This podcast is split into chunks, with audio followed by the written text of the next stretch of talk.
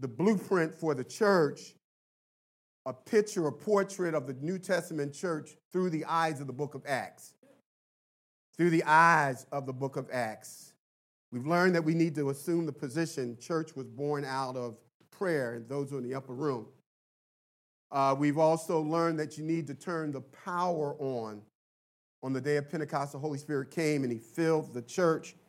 As Jesus said, You shall receive power after the Holy Ghost has come upon you, and you shall be my witnesses in Jerusalem, Judea, and unto the uttermost parts of the earth. And then we learn that your miracle, your miracle, is just a prayer away, just a prayer away.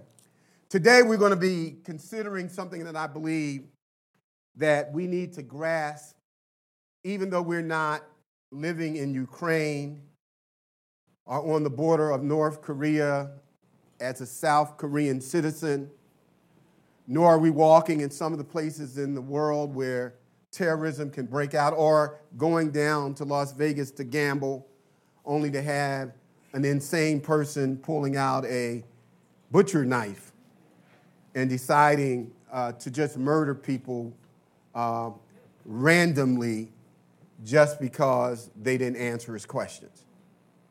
We are at war. And the side that we're on is the Lord's side, but we need to choose that we are going to fight and if we are going to fight the Lord's way, it's going to require that we understand what the word has to say about the warfare that we are in. The German philosopher George Hegel famously said, The only thing that we learn from history is that we learn nothing from history. One of the reasons some of the most heinous acts in history are occurring and reoccurring in history is because we haven't learned from the past. A pastor who lived in Germany during the Second World War learned this painful lesson about history in, the hard way. He learned that silence, when we say nothing, it really is speaking very loudly. We are giving consent.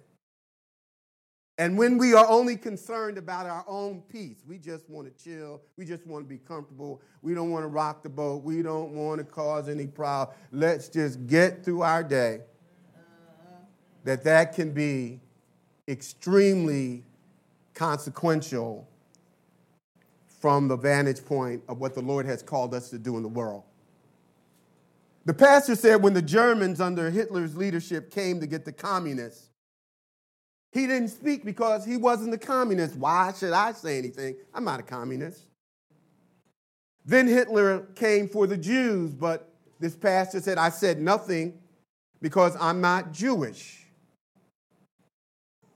Then he came for the workers or the members of the trade union, and the pastor said, I'm not a, a unionist, so why should I poke my nose into their affairs. So he said, I remain silent.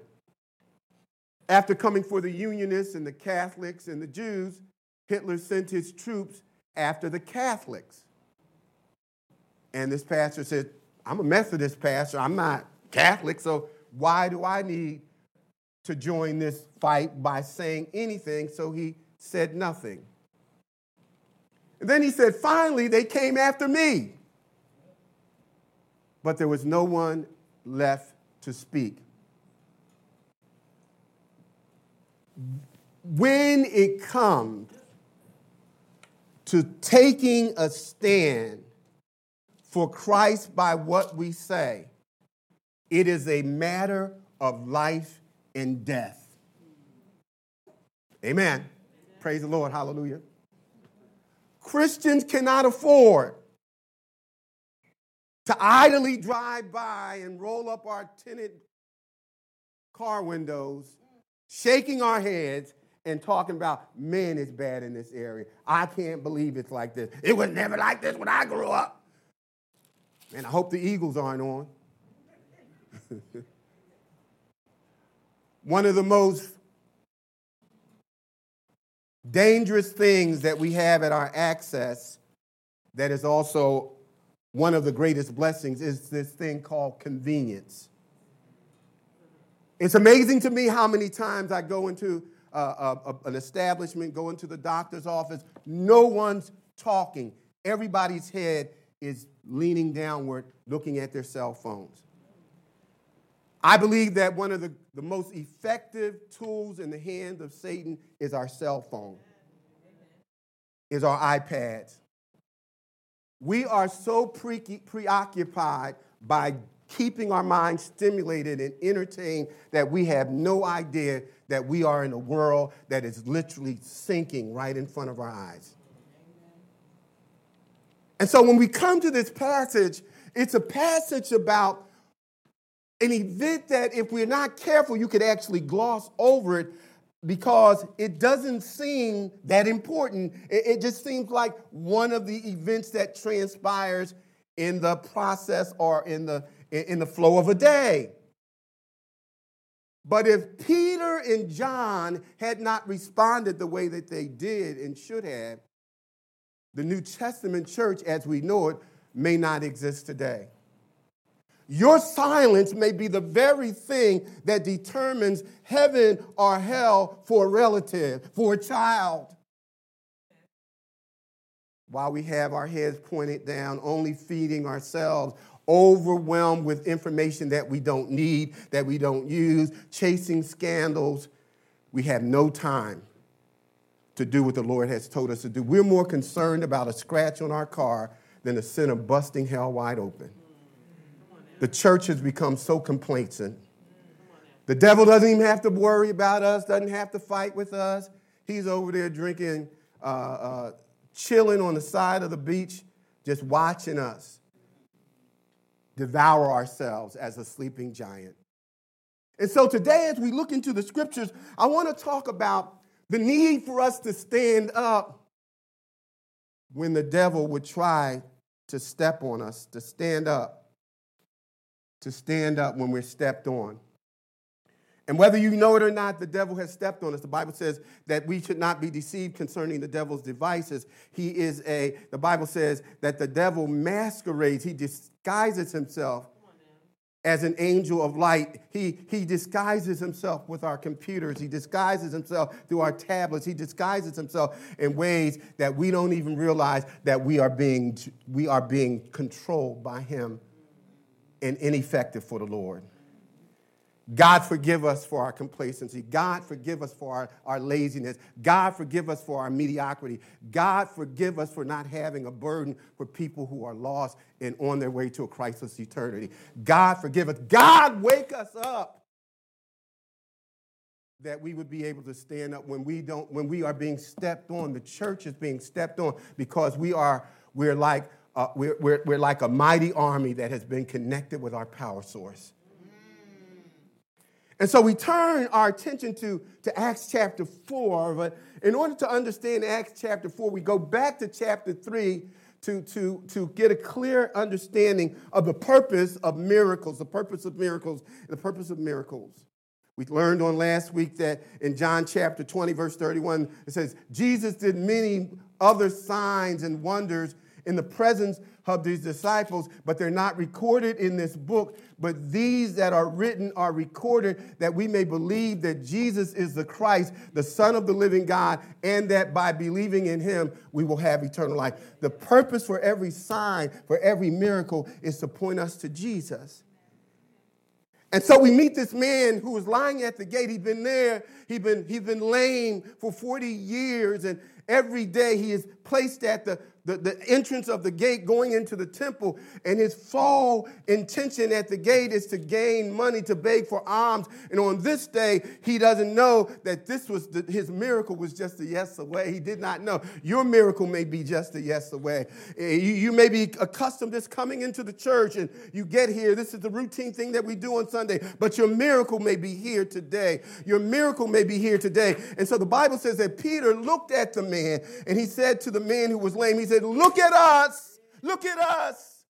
You in church today. Look at Jesus. See Jesus, the author and the finisher of our faith. Look on the pastor. See Jesus. The man looked at, looked at Peter, and, and, and Peter said, Silver and gold have I none.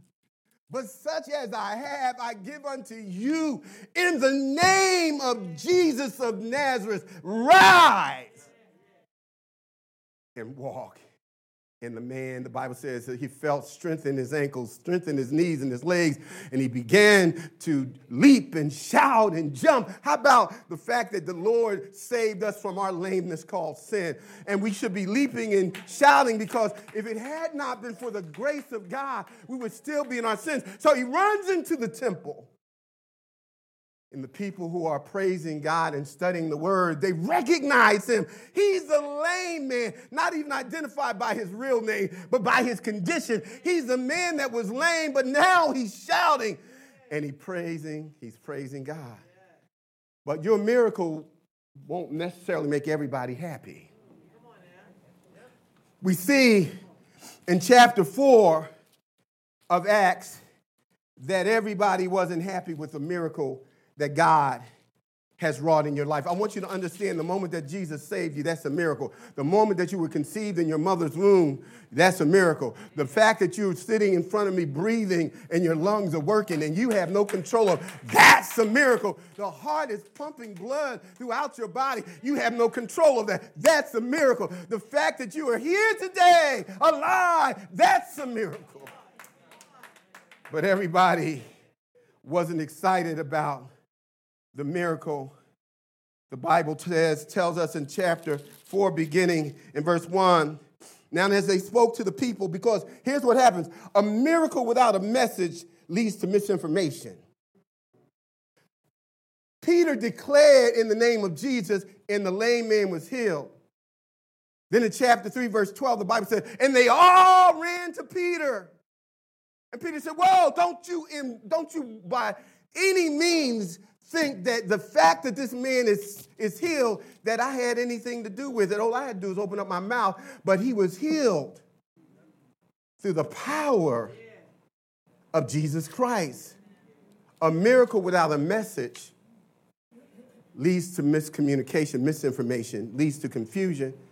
And so Peter begins to preach, and that invites the enemies who are not happy about the things that are going on. They now, we read in verse 1, it says, Now as they were speaking, as Peter was speaking to the, to the priests, as he, now as they spoke to the people, the priests, the captain of the temple, and the Sadducees came upon them, being greatly disturbed that they taught the people and preached in Jesus the resurrection from the dead. Everybody's not happy with the miracle that God has brought into your life. And the interesting thing, as we think about what the world is trying to do to the church today, to silence our voices, to keep us from declaring who Jesus is in our life, to stop using such words as sin and resurrection and repentance. We don't hear those words anymore. That's offensive. That's shaming. That's bullying. And so we navigate around those words, but the Lord calls it what it is. Somebody say amen. Now, the problem we see is that the Sadducees, who they didn't believe in the resurrection, that's why they were sad, you see. But they were part of a, a larger religious group, which was made up of Pharisees and the high priests. And that group combined, there were 70 of them, and they were called the Sanhedrin, which is equivalent to the Supreme Court of our day. That was the highest ranking Jewish court, and they were responsible for giving spiritual leadership over the nation of Israel. Now, what's interesting to me is the problem that they had is not that the, the, the uh, they didn't deny that Jesus was resurrected from the dead. They didn't have a problem with that. Their issue was Peter and John were preaching and teaching that he rose from the dead. Devil don't have no problem with us coming to church and hallelujah, let's get a holy huddle. Ain't he alive? Ain't God real? Oh, we, roll over five times, roll back with sin time. They don't have no problem. What, he, what the devil gets upset about is when we take this message outside of the church and you start publicly telling people he rose, he's alive, he's coming back. So they were upset that that Peter, that there were Christians who were actually fulfilling the Great Commission, Christians who actually were telling those who didn't know Christ that he's alive.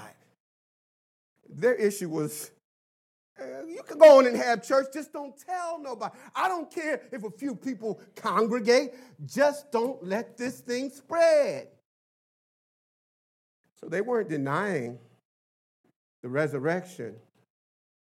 The Bible says, and we need to understand this in 2 Corinthians chapter 4, verse 3 says, if our gospel is hidden, if the euangelion, the good news concerning the death, burial in Jesus Christ, is concealed, it is hidden to those who are lost, who the God of this world has blinded the minds of them who do not believe, lest they see the glorious gospel of Jesus Christ, who is the icon of God, who is the image of God. So when we don't tell others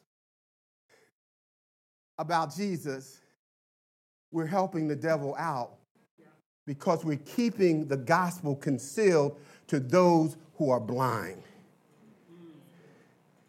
Every Christian, not just those who have the gift of evangelism, we have been all called to tell somebody about Jesus. Unfortunately, most Christians are going to go to heaven without, heaven, without ever even telling anybody that they need to get saved.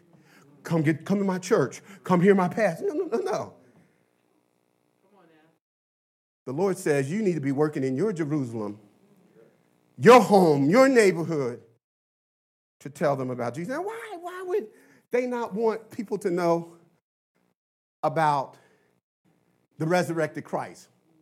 Now, we need to understand that the Jewish leaders are the ones who went to Pilate and said, We choose Barabbas, a thief, a murderer, an insurrectionist. Crucify Christ. They were the ones because they thought they didn't believe that Jesus was the Messiah.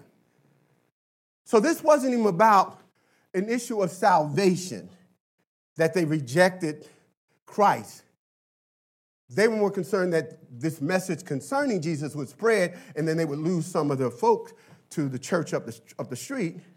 But here, let, me, let me share some reasons why the religious leaders had a problem. They wanted to step on the Christians, shut down our voices, silence us, keep us comfortable being distracted. Going head on into the divine, divine chastisement because we're not doing what the Lord told us. Here, let me give you three reasons. They chose tradition over truth. In, in Luke chapter, uh, uh, Matthew chapter 15, verses 8, 9, the scripture says, Jesus speaking said, Well, did Isaiah prophesy of you? He said, This people draw near to me with their mouths, but their hearts are far from me. They teach instead of the commandments of God the traditions of men. We love church more than we love Jesus. I don't know how many times I've gone to visit churches on Communion Sunday. I almost got into a fight with a deacon. He's right. The deacons do this. We, we do what? We hold the bread. Okay, you hold the bread. We better let people know about the bread of life. You can't be a deacon at this church unless you got a white suit. Well, you got a white suit, but you live a dirty life.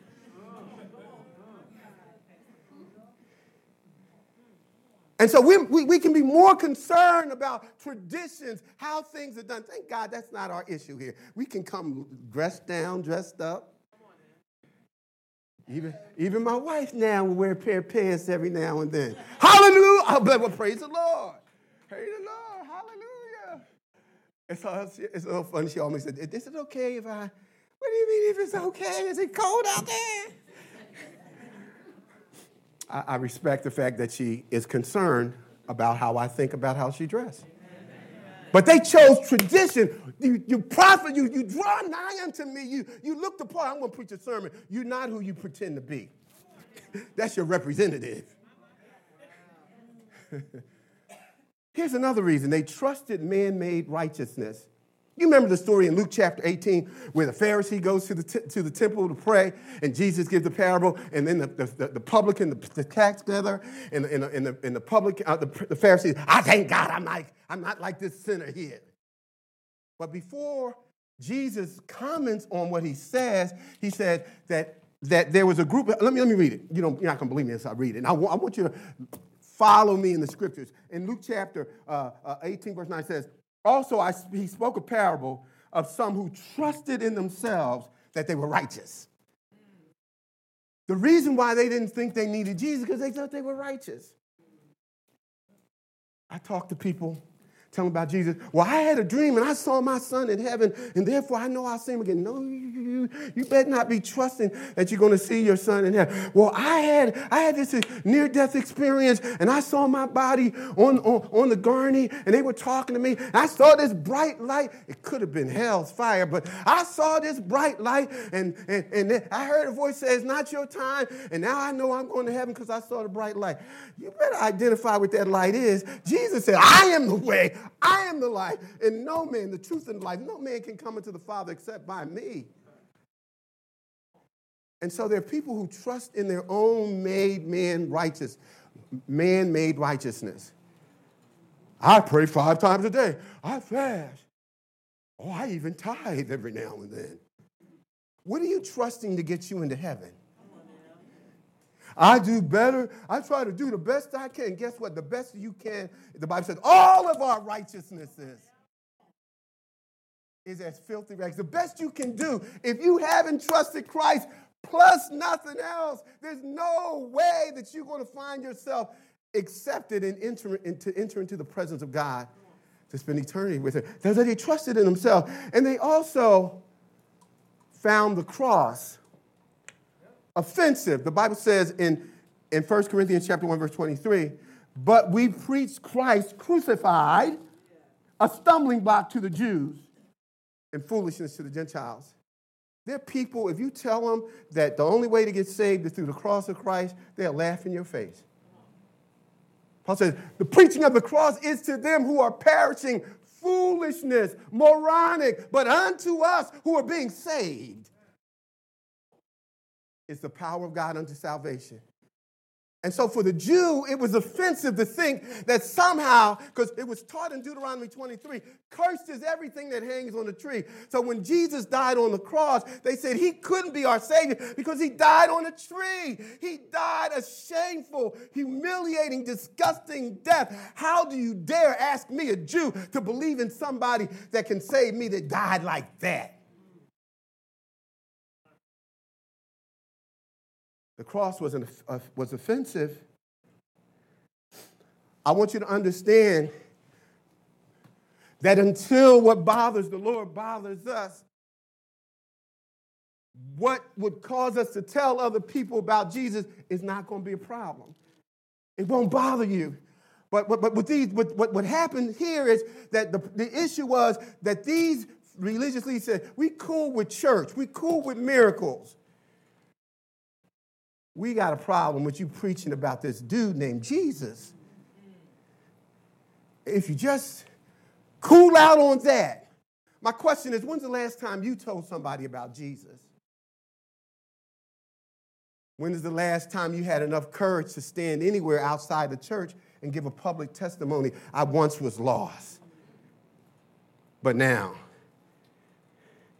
Now, here's the pressure. Here's why we I, let me tell you, let me, let me just use myself. Here's why I struggle sometimes. So here, here's what they did to shut down Christians, to silence our voices. They took the Christmas music out of the church, out of the, the, the, mall first. Then they say you couldn't pray no more in, church, in school. Remember all of that? And then we, then we, we voted for a president that bullied everybody so we could get the music back in the mall. And now we got a hero that can, we can listen to Christian music while we spend all the Lord's money and never think about Jesus while we're breaking ourselves and putting ourselves in debt. But here's the pressure.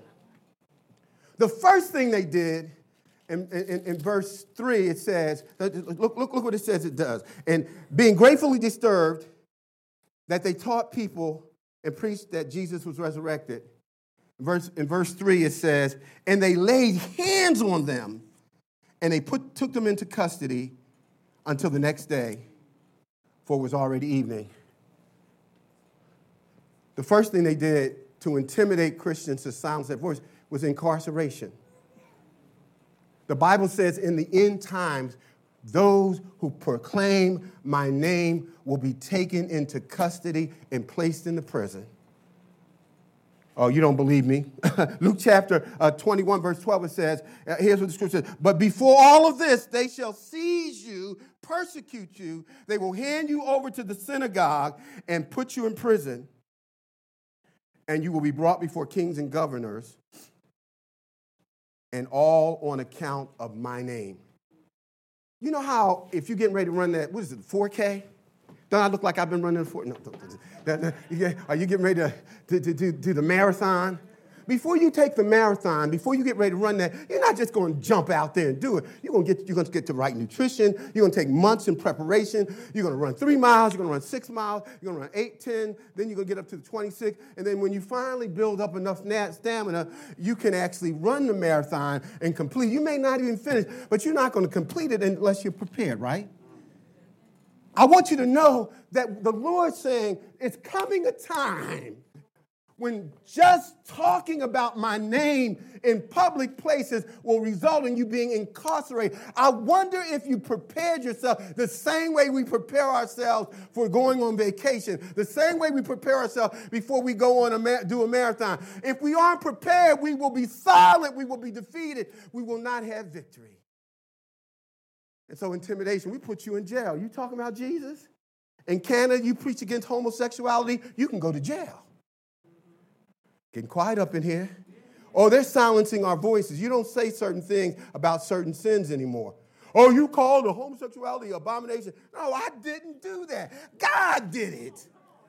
Don't, don't be mad at me. I'm, not, I'm just going to the word. Now, if you find that I'm, the word doesn't say that, then I'm wrong and let me be a liar and God be true. Call me he, but I'm a she. I'm going to call you what you are. Well, that's workplace harassment. You may get lose your job and get fired. You may end up, I may just get fired. But I'm going to stand. Are you prepared for what's happening right in our faces. It's being forced down our throats. Are you prepared? Here's another thing they did. Not only the devil, in terms of pressuring us to be silent about Jesus in public places, they, it, there's going to be isolation. What, what, what the Pharisee and guards, temple guards did, they, they took the disciples, Peter and John, away from the crowd, away from the, away from the other disciples. The devil will make you afraid of isolation. One of the things I feared most when I got saved, I'm gonna lose my friends. I ain't gonna be cool no more.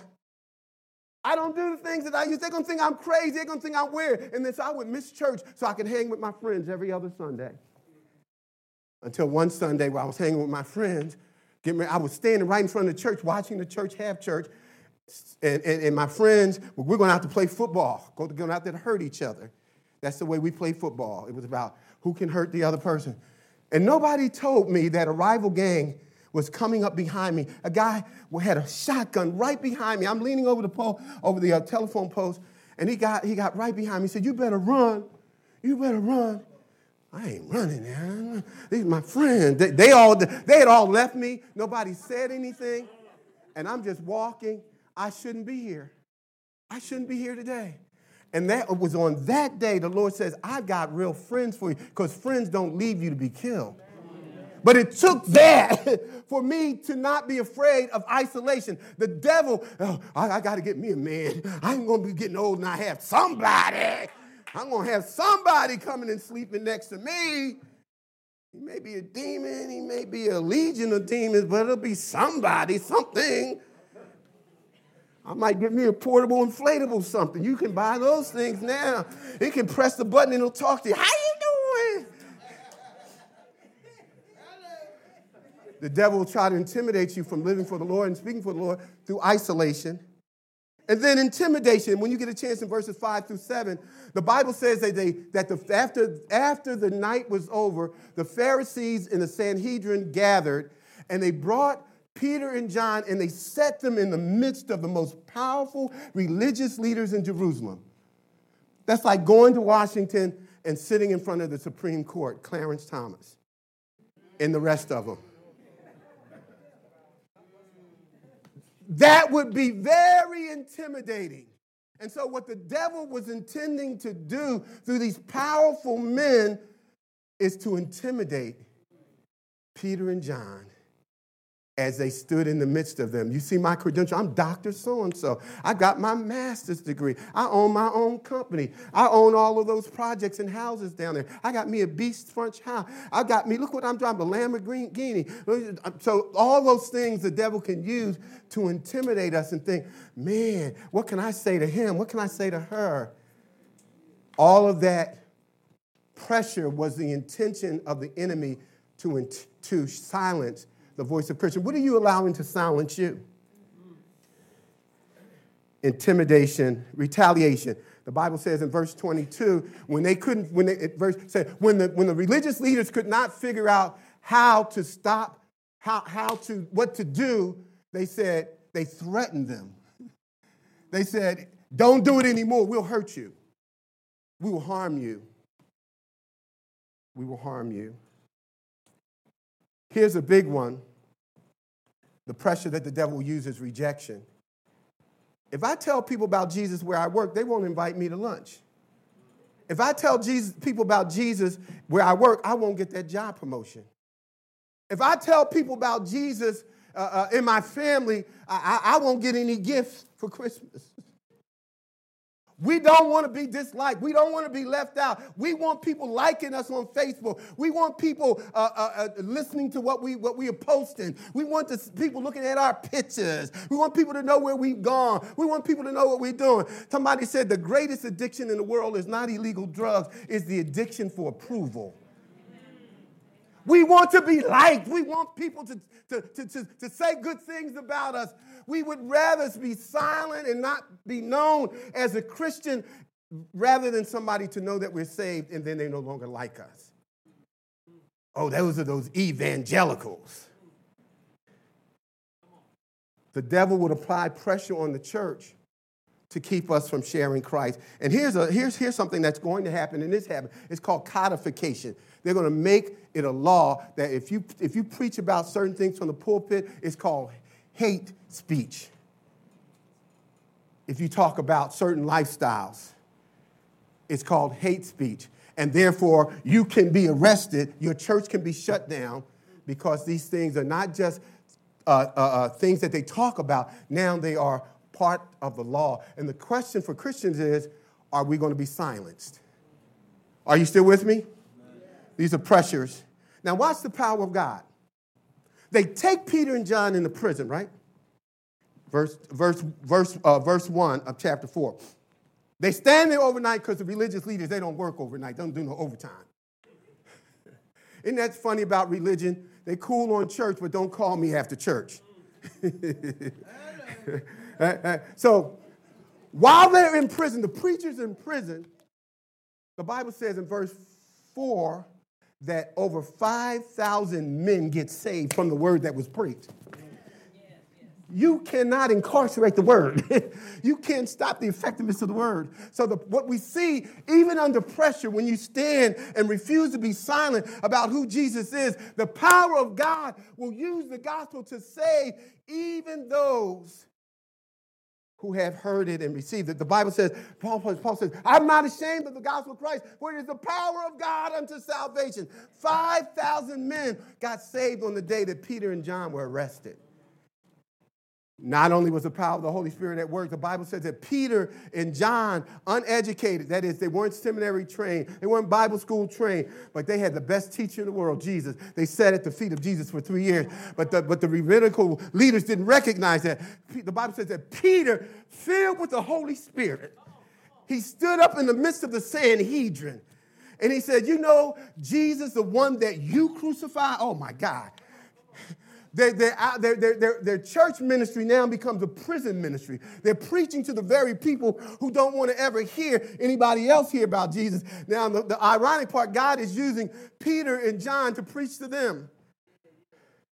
This Jesus you crucified, he is the stone that the builders rejected.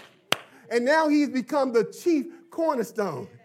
And, and then, then Peter says, under the power of the Holy Spirit, he says, Neither is there salvation in any other name given unto man whereby he must be saved. By then they said, well, well take them out of the room. this is enough. So the power of God was at work when the church was being persecuted. I want you to know that persecution doesn't make the church worse, it makes us better. We're running from persecution, but the church has always grown its, its, its quickest and strongest when we have been under attack, when we've been willing to stand for Jesus. So the power of the Holy Spirit comes over, Peter. He shared the gospel with the very ones who incarcerated him. And then they prayed. In, in, verse 31, the Bible says, after Peter and John were released, they went and found the other Christians and they said, Look, that was, they were scared. They were so they prayed for boldness. And the Bible says that the Holy Spirit caused the place where they were praying, the floor to shake. Anybody ever been in a spirit-filled meeting where it felt like the floor was shaking? It didn't feel like, the Bible said the floor was shaking and the room was filled with smoke. And God released to them the answer to their prayer. I want you to know when we stand up and proclaim Christ to a dying world, miraculous things will happen miraculous thing. So the power of God was not hindered. Let me finish with this. When the world steps on us, we have to step up. Here's the first way we can step up we need to clarify what is the issue. Here was the issue for the, uh, Peter and John. They said, Don't ever preach in the name of Jesus again. That ought to be an issue for you if somebody ever said that to you. Clarify the issue. It's okay for people of the same sex to get married. Clarify the issue. Is that an issue? Who should you marry? Can you marry just any other Christian? Clarify the issues. Do you get to choose your own gender? Can you have abortion on demand? What about the LGBTQ community? Should the church embrace that community? Clarify the issues. What is the issue? Should a husband have authority over his wife in the home? Or is that just chauvinistic, archaic Paul having a problem? Clarify the issues, brother, before you marry a person who doesn't think that that's an issue. Wives, should you marry someone that you cannot follow? Clarify the issues. Are you still with me? Is it okay to live together and, and do what the Bible calls fornication and never get married? Is that okay? Clarify the issues. Some say, I'm cool with that. All right. Is that an issue? And there are many other, other uh, uh, issues. How do you, how do you, if you get into a dis- disagreement with your spouse, do you, can you cuss each other out? Can you withhold forgiveness? Can you just punch him in the face? Don't that make you feel so much better?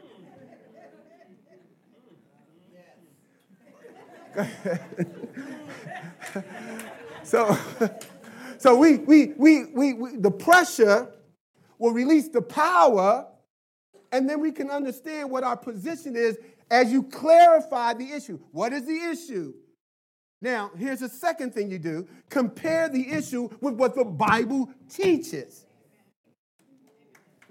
Well, I don't know how I feel about it. Everybody should have their own right. Who can tell you who you love? The Bible, God who created marriage, who created the heavens and the earth. The earth is His and the fullness thereof. So, what you do, once you clarify the issue about who you can marry, and if I can get out of a bad marriage, and if I don't like him anymore, I'm falling out of love with her. Go to the Bible with your issue and see how does what you were thinking match what God has said. And if it doesn't agree with the Bible, guess what? If you are a Christian, you need to take God's side, the biblical position, not the political position.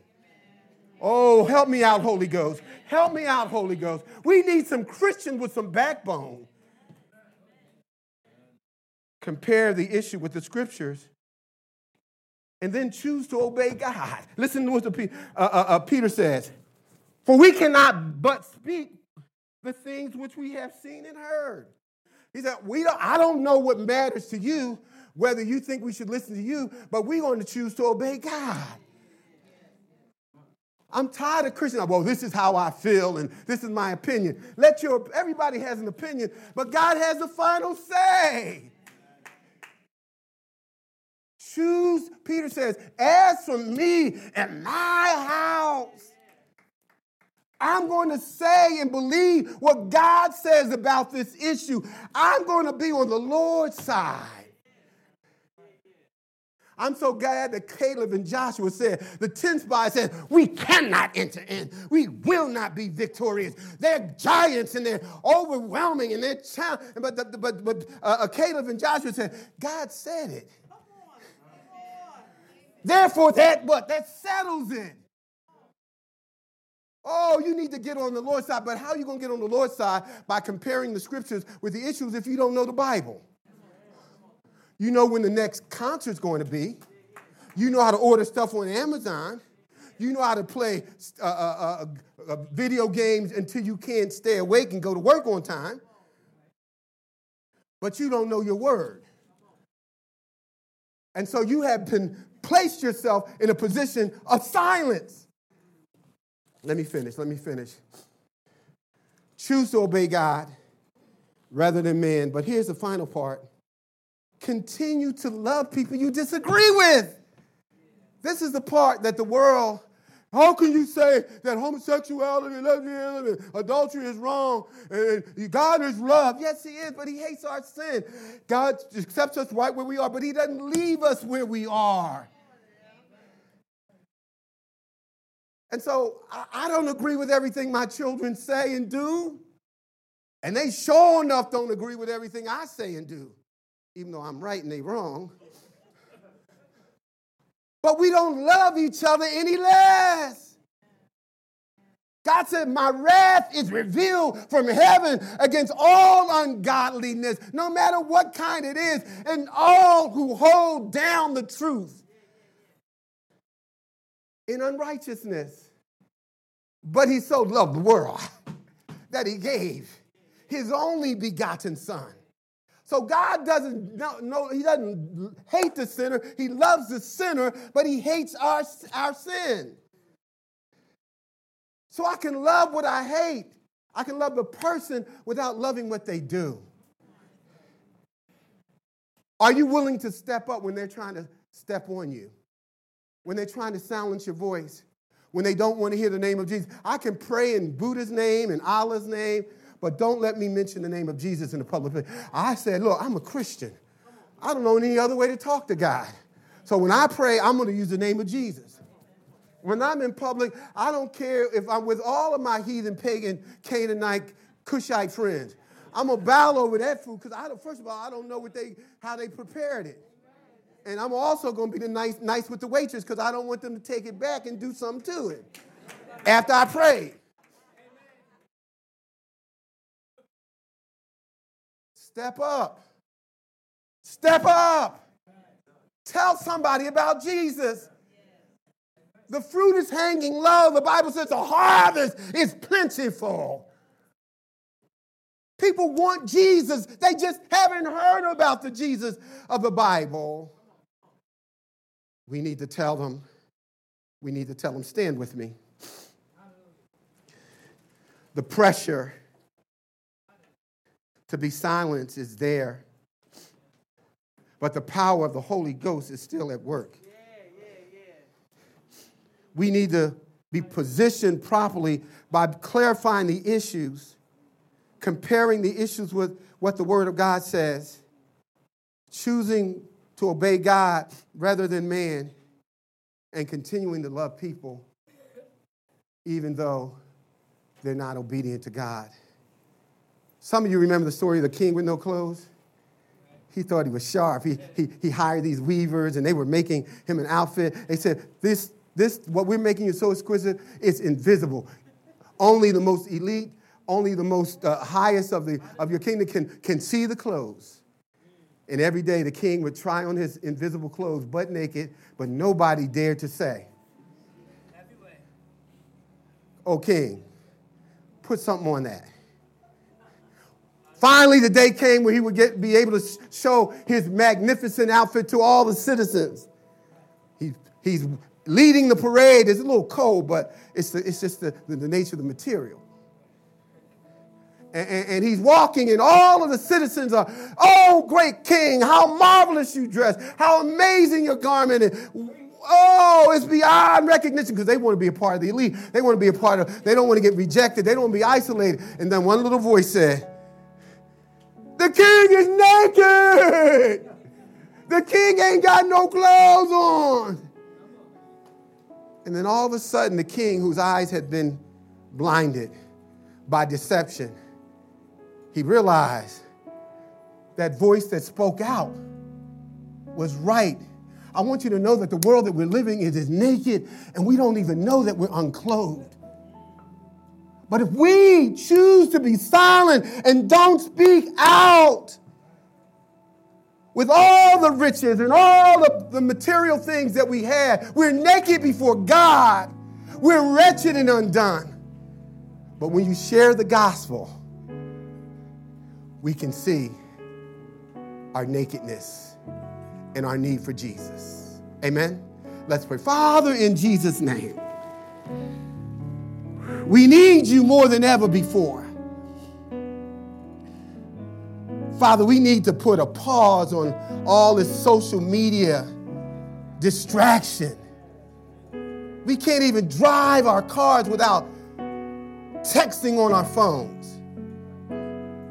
We can't, we, we're not just watching TV, we're texting, we, we're on our, on our tablets, we're doing multiple things, but we're not thinking about you. We're not praying. We're not being directed by your spirit to have discernment about that loved one, that coworker that needs Jesus. Suicide is at an all-time high. Drugs in America are at an all-time epidemic level. Racism and sexism and cl- all of that. And God, you said, if my people